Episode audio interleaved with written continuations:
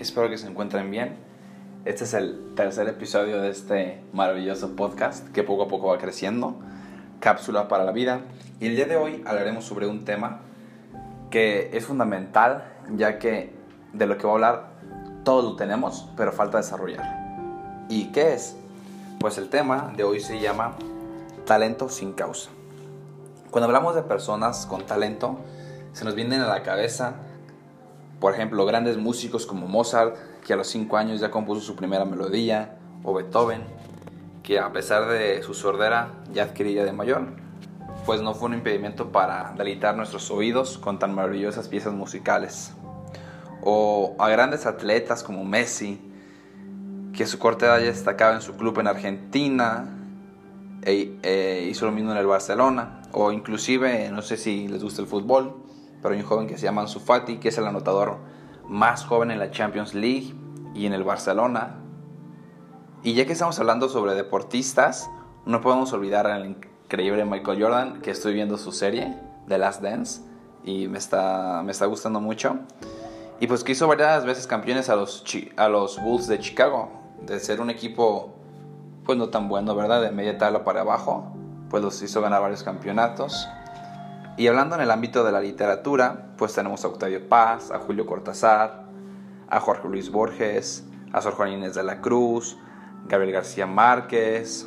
En la pintura, pues a Da Vinci, Miguel Ángel, Picasso, Van Gogh. Y de seguro también se me han pasado algunos, varias personas con enorme talento, pero me llevaré todo el día describiendo sus maravillosas aportaciones a este mundo.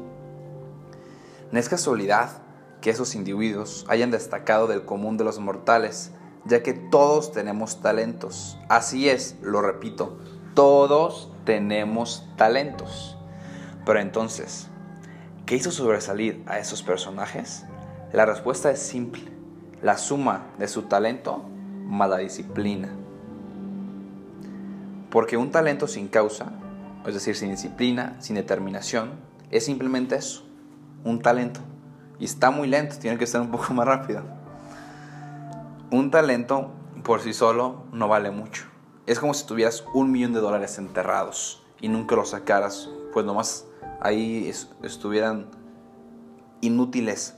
O si tuvieras un supercarro de lujo de tu sueño que te encanta, pero ni siquiera lo sacas a pasear.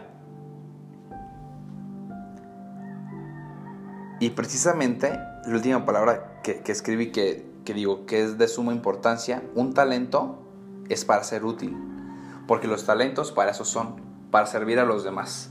Y no en el sentido estricto de la palabra, como de dar todo gratis o ser esclavos de alguien más, sino con el afán de compartir, con, con ese propósito de beneficiar a los demás.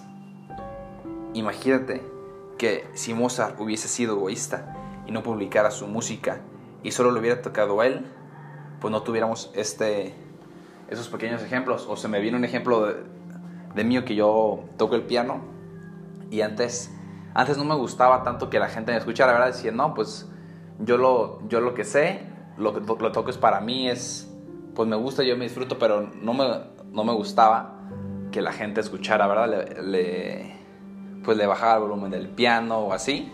Sin embargo, he aprendido a lo largo de la vida que no, que también sirve para deleitar a los demás, para que se complazcan a través de las melodías que mis manos pueden interpretar.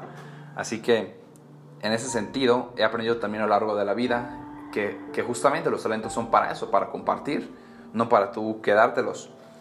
O imagínense que si Miguel Ángel no hubiera pintado la preciosa capilla Sixtina para que nadie viera su arte, pues de alguna manera, este, si estas personas no hubieran compartido sus talentos, nuestro mundo no sería igual sería distinto lo que hoy conocemos, porque gracias a que estas personas han, han compartido esas habilidades, esos talentos, pues hoy en día nuestro mundo puede ser un lugar mejor.